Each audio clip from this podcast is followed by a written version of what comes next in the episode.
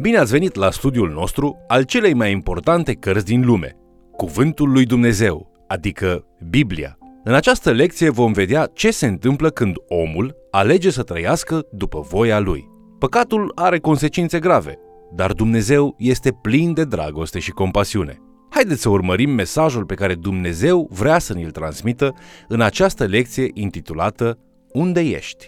Această lecție va arăta din Cartea Geneza cea mai mare nevoie dintre toate și va demonstra ce se întâmplă atunci când această nevoie nu este împlinită. Una dintre cele mai familiare și controversate părți ale Genezei se găsește în al treilea capitol.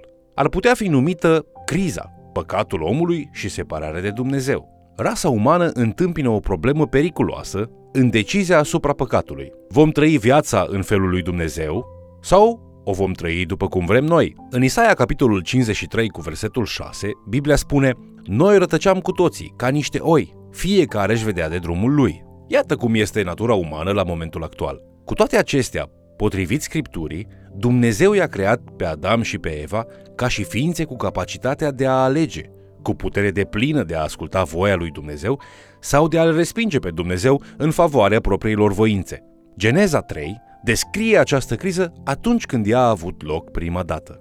Contextul pentru Geneza 3 este găsit în capitolul 2, versetele 8 și 9. Apoi, Domnul Dumnezeu a sădit o grădină în Eden, spre răsărit, și a pus acolo pe omul pe care îl întocmise. Domnul Dumnezeu a făcut să răsară din pământ tot felul de pom plăcuți la vedere și buni la mâncare, și pomul vieții în mijlocul grădinii și pomul cunoștinței binelui și al răului. Deci, ce s-a întâmplat în grădină?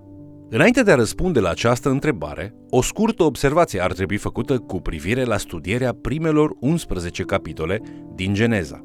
Stilul scrierii în Geneza, capitolele de la 1 la 11, este diferit față de stilul restului cărții. Lucrul acesta i-a făcut pe unii să se întrebe dacă relatarea creației și toate celelalte subiecte care îi urmează trebuie citite ca și evenimente istorice sau dacă ele funcționează ca și alegorii. Această întrebare este tulburătoare pentru unii oameni, pentru că aceștia consideră că ceea ce se sugerează este punerea sub semnul întrebării dacă Dumnezeu a creat sau nu lumea. Dacă o poveste este alegorică, atunci ea nu s-a întâmplat în realitate. Dar nu este cazul aici. În literatura antică Orientului apropiat, gen din care face parte Geneza, un eveniment poate fi istoric și de asemenea poate avea o semnificație alegorică. Folosită ca alegorie, aceasta înseamnă că elementele poveștii pot fi folosite spre a arăta spre ceva dincolo de întâmplările descrise, cu scopul de a deveni instructive atât moral cât și teologic. Există o șansă destul de probabilă ca lucruri precum pomul cunoștinței binelui și al răului și pomul vieții să fie menite să fie înțelese simbolic sau alegoric. Capitolele 1 la 11 din Geneza s-ar putea să nu fie alegorice, dar chiar dacă ar fi, asta nu înseamnă că evenimentele descrise aici nu s-au întâmplat. Istoriile scrise, corespunzătoare capitolelor din Geneza de la 1 la 11, pot fi atât istorice cât și alegorice. Acum, întorcându-ne la scena din Eden, din capitolul 2, versetele 8 și 9, grădina în care Dumnezeu l-a pus pe om avea să suplinească nevoile omului prin intermediul pomilor din grădină.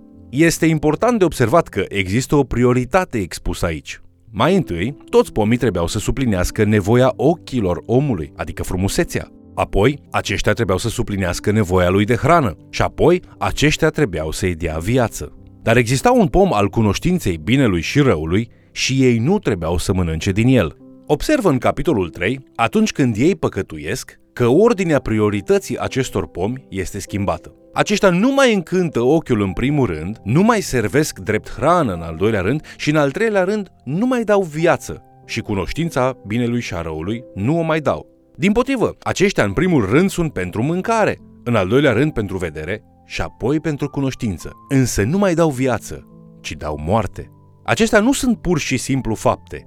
Trebuie să te întrebi ce vrea autorul să ne spună. El încearcă să spună ceva frumos. Moise expune aceasta în următorul fel în Deuteronom, capitolul 8 cu versetul 3, pasaj citat de Isus mai apoi în Evanghelii, în Matei 4 cu 4, când rezistă diavolului. Domnul Isus Hristos spune, omul nu trăiește numai cu pâine, ci cu orice lucru care iese din gura Domnului. Scopul cuvântului lui Dumnezeu este ca omul să știe cum să trăiască și cum să poată găsi adevărata viață. Faptul că omul nu trăiește doar cu pâine înseamnă că el nu găsește viață doar prin a ieși și a-și împlini nevoile, prin satisfacerea nevoilor lui fizice. Dacă o persoană chiar dorește să trăiască, el ar trebui să se oprească și să spună, Doamne, ai Tu o revelație pentru mine despre cum ar trebui să trăiesc? Potrivit cu ceea ce spune Moise, dacă cineva vrea să trăiască, el trebuie să își supună viața cuvântului lui Dumnezeu.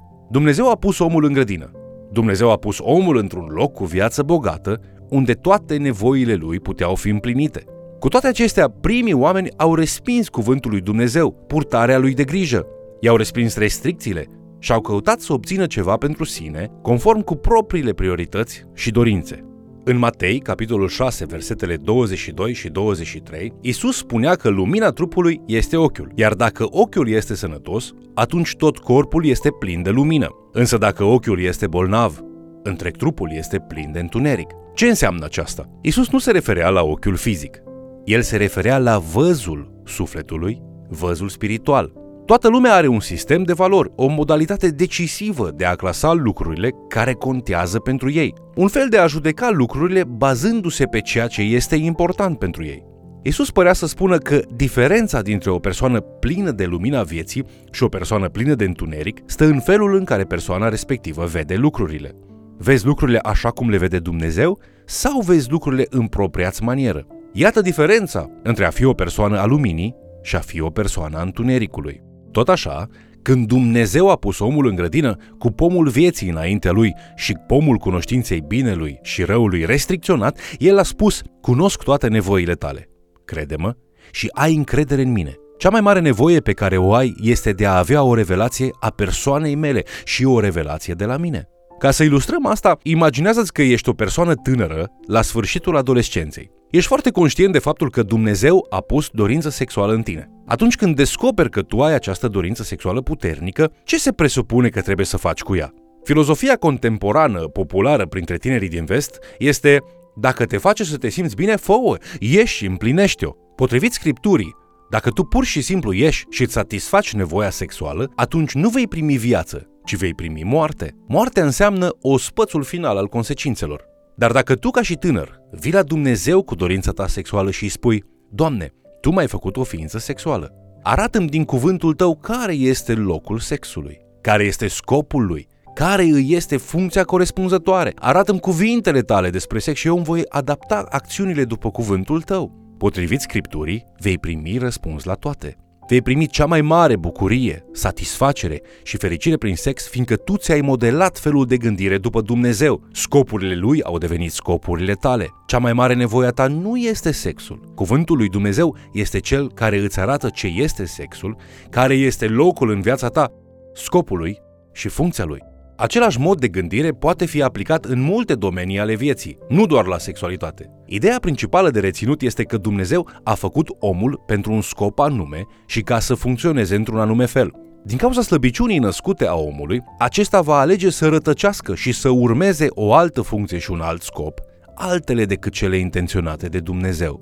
Provocarea pentru fiecare persoană este aceea de a-și alinia propria voință după voia lui Dumnezeu. S-ar putea să întrebi cum putem ști voia lui Dumnezeu? Ei bine, întoarce-te la Scriptură și vei găsi voia lui Dumnezeu pentru viața ta. Când Adam și Eva au căzut în criza lor, alegând păcatul și nu pe Dumnezeu, un alt adevăr frumos a putut fi găsit. Este scris în Geneza, capitolul 3, versetele de la 8 la 13. Atunci au auzit glasul Domnului Dumnezeu care umbla prin grădină în răcoarea zilei și omul și nevasta lui s-au ascuns de fața Domnului Dumnezeu printre pomii din grădină. Dar Domnul a chemat pe om și i-a zis, unde ești? El a răspuns, ți-am auzit glasul în grădină și mi-a fost frică pentru că eram gol și m-am ascuns. Și Domnul a zis, cine ți-a spus că ești gol? Nu cumva ai mâncat din pomul din care îți poruncisem să nu mănânci? Omul a răspuns, femeia pe care mi-ai dat-o ca să fie lângă mine, ea mi-a dat din pom și am mâncat. Și Domnul Dumnezeu a zis femeii, ce ai făcut? De îndată ce omul a păcătuit, Dumnezeu este portretizat ca mergând după om și căutându-l. Când Dumnezeu îl găsește pe om, el îi pune câteva întrebări. Unde ești? Cine ți-a spus? Ce ai făcut? Ai mâncat din pomul din care îți poruncisem să nu mănânci? Prima întrebare a lui Dumnezeu pentru om este unde ești? Când Dumnezeu și-a început dialogul cu omul, întrebând unde ești, el încerca să ajute omul să înțeleagă că el trebuie să fie altundeva, iar el nu era acolo. Tu, tu te afli într-un loc unde nu trebuie să fii? Dumnezeu întotdeauna este inițiatorul în ce privește omul. Ai auzit vreodată vocea lui Dumnezeu întrebându-te unde ești? Astăzi aceasta se numește criză de identitate. Mulți oameni spun, știi, nu cred că mă aflu acolo unde trebuie să fiu. Cred că Dumnezeu mă vrea la un alt loc de muncă sau vrea să fiu în altă parte. Când Dumnezeu l-a întrebat pe om unde ești, răspunsul omului a fost, păi, am auzit glasul, nu sunt așa departe de tine ca să nu te pot auzi, dar m-am temut și m-am ascuns. Știam că dacă continuam să ascult vocea ta, atunci goliciunea mea și deci și păcatul meu ar fi expuse. Iată unde sunt. Tu te poți ascunde în multe feluri. S-ar putea să folosești munca, joaca, somnul, mâncarea, distracția, obsesiile, dependențele și divertismentul fără de sfârșit în încercarea de a te ascunde de un Dumnezeu care te iubește și care încearcă să te aducă acolo unde ar trebui să fii. Așa că Dumnezeu te întreabă astfel, unde ești? S-ar putea să-i zici lui Dumnezeu, aud vocea ta, dar mă înspăimântă pentru că știu că îmi va expune goliciunea păcatului meu, așa că mă ascund. Iată unde sunt. Această întrebare conduce către următoarea. Următoarea întrebare a lui Dumnezeu pentru om a fost, cine ți-a spus? Când omul îi răspunde lui Dumnezeu și spune sunt gol, Dumnezeu spune cine ți-a spus că ești gol? În Geneza capitolul 3 cu versetul 7, atunci când ei mănâncă din pomul interzis, imediat ei au știut că sunt goi. Dumnezeu încă nu vorbise cu ei, dar ei știau că sunt goi. Dumnezeu revine în acest punct la versetul 7 și le spune în a doua întrebare, atunci când ați știut că sunteți goi, cine v-a spus că sunteți goi? Una dintre problemele mari descrise în Geneza este problema direcției. Societatea occidentală respinge din ce în ce mai mult aceste absoluturi morale și le înlocuiește cu ce numesc ei a fi etica situațională, unde totul este relativ, în funcție de perspectiva și dorința individului. Fără absoluturi morale, acești oameni nu mai știu de unde au venit, nu mai știu încotro se îndreaptă și, cu siguranță, nu mai știu unde se află. Deci prima întrebare a lui Dumnezeu, unde ești, îi spune omului, îți dai seama cât de pierdut ești. Fiecare persoană pierdută are nevoie mai presus de toate să știe că este pierdută. A doua întrebare a lui Dumnezeu, cine ți-a spus, vorbește despre călăuzirea divină. Dumnezeu vrea să direcționeze pașii omului, să comunice cu el și să-i spună unde ar trebui să fie și cum să ajungă acolo. În Geneza, capitolul 3, Dumnezeu pune o a treia întrebare. Ai mâncat din pomul interzis? Dumnezeu vrea ca Adam și Eva să-și recunoască păcatul. Suferi consecința păcatului tău? Dacă viața ta nu este binecuvântată, nici fericită, întreabă-te următoarele. Pricina nefericirii mele este neascultarea față de cuvântul lui Dumnezeu? Am eșuat eu în a urma planul lui Dumnezeu? Știu eu sau chiar îmi pasă de planul lui Dumnezeu pentru viața mea? Scopul planului lui Dumnezeu, potrivit cu Ioan, capitolul 10, cu versetul 10, este ca tu să ai viață și să o ai din belșug. De aceea Dumnezeu comunică cu tine și caută să ți se descopere. Iată de ce El spune în Geneza capitolul 2, iată pomii în ordinea priorităților. Urmează prioritățile mele și vei avea viață, vei avea parte de pomul vieții. Adam și Eva nu au urmat aceste priorități, așa că nu au primit viață niciodată. Ei au obținut moartea. Aceasta este o descriere a lor, dar ea, de asemenea, este o descriere a ta. Tu ești copilul lui. Trebuie să studiezi cuvântul lui Dumnezeu și să te rogi și să-ți examinezi viața, să te pocăiești de rătăcirea ta, astfel încât să-L cunoști pe Dumnezeu, să-i descoperi voia pentru viața ta și să stai chiar în locul unde Dumnezeu te vrea. Cea de-a pata întrebare, ce ai făcut, scoate la iveală mărturisirea omului. Cuvântul a mărturisi vine de la două cuvinte care înseamnă a spune și asemănare. Cu alte cuvinte, a vorbi cum este, a spune ce a fost făcut. Literal vorbind, aceasta este mărturisirea. În Biblie, mărturisirea înseamnă, de asemenea, a fi de acord cu evaluarea lui Dumnezeu asupra a ceea ce tu ai făcut. Atunci când știi ce spune Dumnezeu despre ce ai făcut, atunci tu spui același lucru ca și El. Dumnezeu vrea ca tu să mărturisești și astfel El te întreabă, ce ai făcut? El deja știe ce ai făcut. El vrea ca tu să realizezi ce ai făcut, să îi spui lui despre acel lucru și să fii în acord cu el asupra acestuia. Potrivit cu Ioan, în 1 Ioan capitolul 1 cu versetul 9, dacă tu îți mărturisești păcatele, Dumnezeu ți le va ierta și de asemenea te va curăța de toată nelegiuirea. În Geneza capitolul 3 există comunicare între Dumnezeu și om pentru că Dumnezeu iubește omul. Atunci când tu iei decizii greșite, atunci când nu reușești să treci de criză, atunci când ești hotărât să faci lucrurile în felul tău, Dumnezeu totuși nu te alungă. El vine la tine plin de dragoste, întrebându-te, unde ești? Cine ți-a spus? Ai mâncat din pomul interzis? Și, în ultimul rând, ce ai făcut? Îl vei asculta tu pe Dumnezeu, cum El încearcă să comunice cu tine prin intermediul acestor patru întrebări? Niște întrebări ale unui Dumnezeu plin de dragoste, care încearcă să te miște spre locul unde trebuie să fii? Răspunde în comunicarea ta cu Dumnezeu până când Dumnezeu te va mișca de unde te afli acum către centrul voii Lui desăvârșite pentru viața ta. Vă mulțumesc pentru că ați fost alături de noi, studiind Cuvântul lui Dumnezeu. Ce portret minunat al unui Dumnezeu plin de dragoste.